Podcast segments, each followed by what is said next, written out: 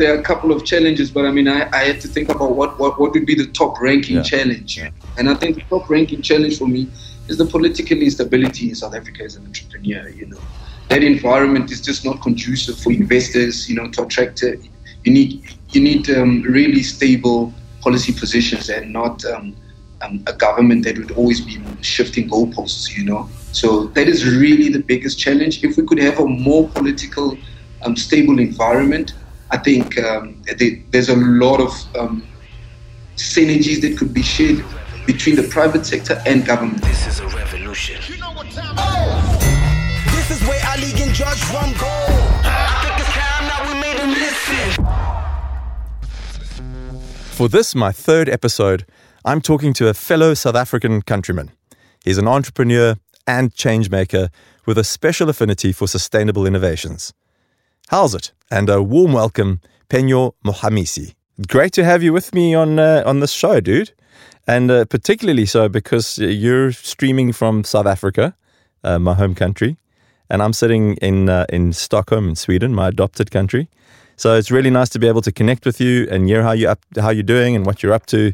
And I was just going, I was just saying to you a moment ago, I was going through your background I know we've met several times, but going through your background and hearing and reading the full story, it's impressive stuff, my friend. I mean, incredible uh, how diverse and how broad your portfolio is. I mean, what are you up to right now? Thank you, Charl. Thank you. That, that that's humbling. Um, look, I'm up to a, a couple of things, but uh, yes, particularly in the investment sector, that's where my focus is right now in the mining sector, trying to just combine the mining sector and the creative arts. I mean, you do know, at least luckily, me and you do have some background together on a project, yeah. which is great. So it's always taking that past experience, you know, and just uh, and, and, and using your creativity and innovation to just make impact even in, in other sectors that are totally different from these these sectors that we ordinarily operate in. So Phenyo, you know, just looking at your track record and looking at the incredible uh, experiences that you've had. I mean, they tr- transverse from creativity all the way through to entrepreneurship. And as you said, you know, you're working on something in the mining sector right now. You know, you and I have a, a shared history, having had the privilege to work with Khuli Chana on an epic Absolut campaign across Africa a couple of years ago. I mean, how do you bring that learning, or those learnings from the world of creativity into mining? The mining industry, just like any other industry for that matter, would you find the, the, the, ways and principles of doing things. So things are they don't naturally progress. So create the creative sector is progressive in nature. It's always about innovation. It's always about the next hot thing, etc. So taking that, you bring that into the, the mining sector and, and get it into a process where innovation starts leading that sector versus just the ordinary way of doing business, you know. So that those learnings, for instance, um, um, from specifically to the project that we worked on, the, the Brilliant Absolut campaign, um, is that it was an Afrofuturistic campaign, right? So it, it reimagines a world that hasn't existed before. So you take that world, and in the mining sector, you you combine all these natural resources with these creative elements to say, hey, listen, th- these things can actually become more impactful, you know. And these are the sort of creative um, solutions that one would bring into the mining sector. You know, where you, you're exploring various ways of doing things, ideas, collaborations. So those are those sort of elements. What is original? What is authentic about the sector? You know, what are the bads and the goods about this? How do you then take the goods and, and, and actually analyze the value from that? That's the sort of creativity that we do, which is not ordinarily the sort of analysis that would be used in that sort of sector. So those are the, the you know just in a just top of the mind stuff you know no, but I, I think that's incredible this idea of progress being inherent in the creative industry uh, and how that is something that's needed in other parts of uh, society. Love, I love that application, and I would never, I would never have guessed to even think about uh, how that how that comes to bear. You know, you said you the, one of the things you you're applying in the mining industry, and in, I'm sure across all of these amazing projects, which we're going to get into today. But um, is this notion of creating a world that could be, uh, which is, you know, the that was the premise of the Afrofuturistic Absolut campaign with Khuli. Um, what is your vision of what South Africa could be in the future. You know, what is what is your view of what our amazing country with all of its problems could potentially be if we apply that that that principle of liberating our minds and imagining the future? I think, you know, it would be themed in two parts, really. Um, one would be climate transition, and secondly, inclusive growth. You know, if we're talking climate transition, that, that that's just using technology and all these solutions that are now available to just uh, produce a green environment totally. You know, and uh, inclusive growth is more on collaboration um, and shared value.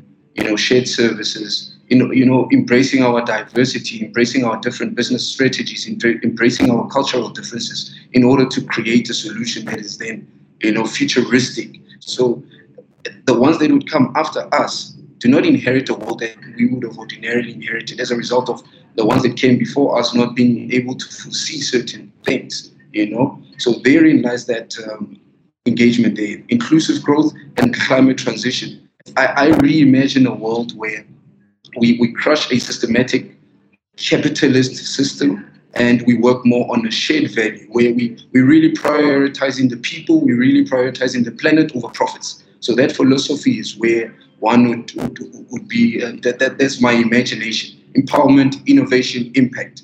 I imagine a, a world like that, a world that it, it includes everybody, that embraces people's differences. So that, that, that, that is a world that I really, really imagine. I can't, I can't seem to get that idea of my mind. It's something that daily I think about. I spend a lot of time just thinking and engaging with, with people. How do we then create a, an inclusive environment? You know, how do we protect across the ecosystem, across the value chain that is. So how do we protect our planet, the planet that we live on? You know, climate transition? How do we then include those that are not included? As you know, South Africa is, is one of the most unequal societies in the world. So as such, you need to take all these negatives and create solutions. So that that is my, my, my imagination and sharing these kind of values with like-minded people that have different perspectives, different value systems all together in order to find ourselves but move in the same direction, creating collaboration versus competition. You know, you've uh, literally given me goosebumps. This very notion, rather, of um, of bringing people that are not included into uh, society to create an impact. This idea of inclusivity is at the very heart of the brand that I work on, um, and it's very it's very close to me personally. Uh, and uh, you know, I guess growing up in South Africa during the transition, you you uh, you've shaped uh, our, our, minds are shaped in a particular way.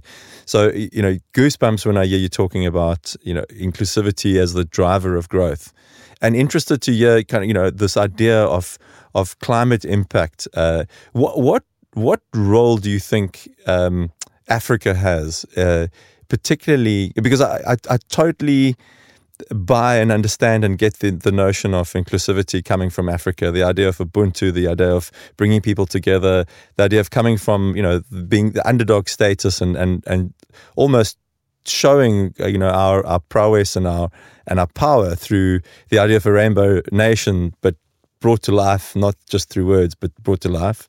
The idea of uh, our impact on climate change is, is really interesting to me on the other side.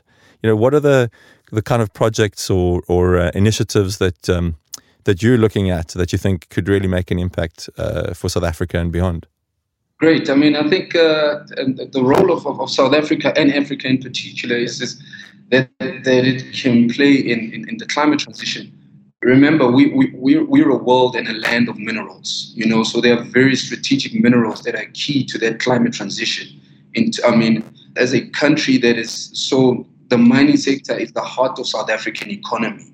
And it's also the biggest emitter of carbon emissions. So environmentally, there's, there's a huge weakness there. However, you do have strategic minerals like platinum, like vanadium, like palladium. Those are cleaner form of minerals, and these are strategic minerals that then need to be investigated for cleaner energy. Um, we, need, we, we, need, we need a more diversified energy mix, as an example. So South Africa has it's coal powered through Eskom. You should be familiar with this. It's coal powered and and that, that emits a lot of um, uh, uh, carbon emissions. The banks are even doing away with financing these kind of um, projects. You know, so the role of South Africa in in the midst of, of, of climate transition is really exploring these strategic minerals like vanadium. You know, and the projects that I'm currently busy with specifically to these is um, I'm busy in a project where we, we, we look into establishing a 200 megawatt vanadium redox battery solar plant where we'll be we're looking at transforming to, into a zero carbon electricity generating operation, right? And this is in the mining sector, mining the vanadium, also creating um, an, an, energy power plant to be able to sell off to even municipalities, third parties, um, households as well. And these sort of programs not only are they geared towards making a profit, but most importantly, making an impact and empowering the locals. It's very key that we look at energy transition. So Africa's role, not just South Africa, but Africa's role is very key into the global economy because Africa is the biggest exporter of these minerals to China, to the Europe as well. You know, so all these minerals come from Africa. So these are sort of the, the, the, the, that's that's Africa's role in, in, in, in, in the bigger scheme of things in the global world is that we control the raw material.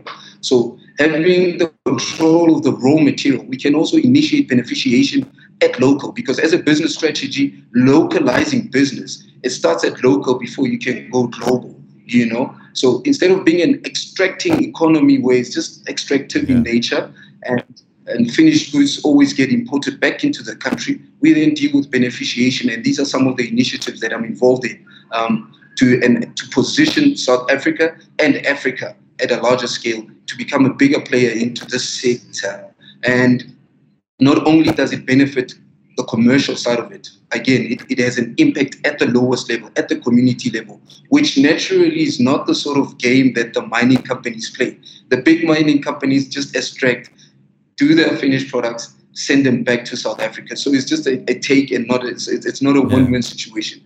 These are the sort of um, initiatives that you know one is looking at in the mining sector. But you know, I'm in, I'm inspired by this idea of adding value at source rather than simply extracting and selling, and um, you know, I think that's that that's a massive change in the game. Um, I know, I know, just from things that I've read about you, Phenyo, and uh, and in conversations that we've had, that you know, for you, local indigenous wisdom is a is has a huge uh, uh, impact and a, and a huge influence in terms of how you you approach projects like this one and others. You know, do you want to do you want to tell us a little bit about what that means?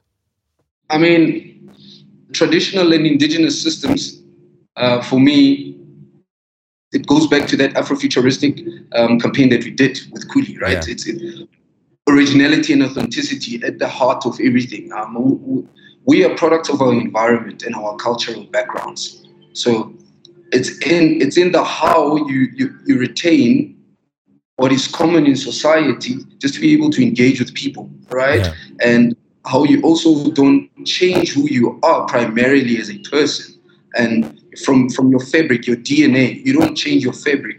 So what that means that the cultural and indigenous knowledge systems for me is it's precisely protecting those systems that enhance humanity, not just you as an individual. It, it, it also puts you as part of, as an individual, it positions you into society as an impactful person. You are able to make change at a larger scale as a result of your, your, your, your DNA, you know, how you were raised, how your cultural background is, etc.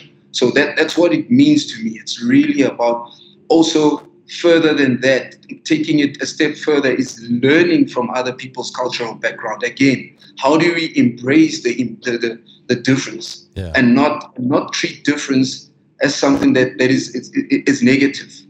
The, the difference is precisely what we need to embrace. you know? Again, again, you've uh, you've uh, really inspired me with that because it's it's this is I've been obsessing about this for the last three years since uh, since moving to Stockholm uh, and working on the Absolut brand, you know, uh, globally, which is this idea that that better comes from mixing, better comes from bringing together the diverse ideas, diverse thoughts, and you know, we position it in a way that we say, you know, that our product and our brand actually brings the most out of a mix of ingredients, whether it be at a product level but also at a, at a social and at a societal level where it, it truly the the experience is much better when you have a diverse group of people. We know, you know, whether it's at a party, at a luncheon, or in the boardroom, or you know, sitting around a, a fire and talking about the future. If you've got diverse opinions, the future is going to look a whole lot brighter than you know a homogenous singular point of view. Um, so love what you love what you're bringing to to um, to bear, not only as a philosophy but also in business. And then I and then I see you know beyond that, you know, you've co-created something called the World of Wisdom which is you know fascinating that this idea of a local traditional wisdom applied to business but but then you go and you create something else and and it looks to creating a better future for all of us what are the the biggest challenges that you've faced uh, being an entrepreneur particularly in South Africa to be good to get to hear your perspectives on that yes i mean uh, you know there are a couple of challenges but i mean i, I had to think about what, what what would be the top ranking yeah. challenge yeah. And I think the top ranking challenge for me is the political instability in South Africa as an entrepreneur. You know, that environment is just not conducive for investors. You know, to attract. Uh, you need you need um, really stable policy positions and not um, um, a government that would always be shifting goalposts. You know, so that is really the biggest challenge. If we could have a more political, um, stable environment, I think um, there's a lot of um, synergies that could be shared between the private sector and government. But the private sector is obviously not um, willing to to invest in a sector that is not stable, in a sector where instability is so high. In South Africa, as an entrepreneur, you'd be able to you, you could invest a lot of money setting up a business, and politics could turn that into ashes the next day. You know, so political instability for me really ranks as the highest, highest challenge because generally we do have policies in place. So we, as, as, as entrepreneurs, you are empowered by government, you know, from, from a policy perspective. But because uh, due to lack of implementation, execution, and so forth, uh, that presents a very material challenge for, for, for especially the investment sector in particular.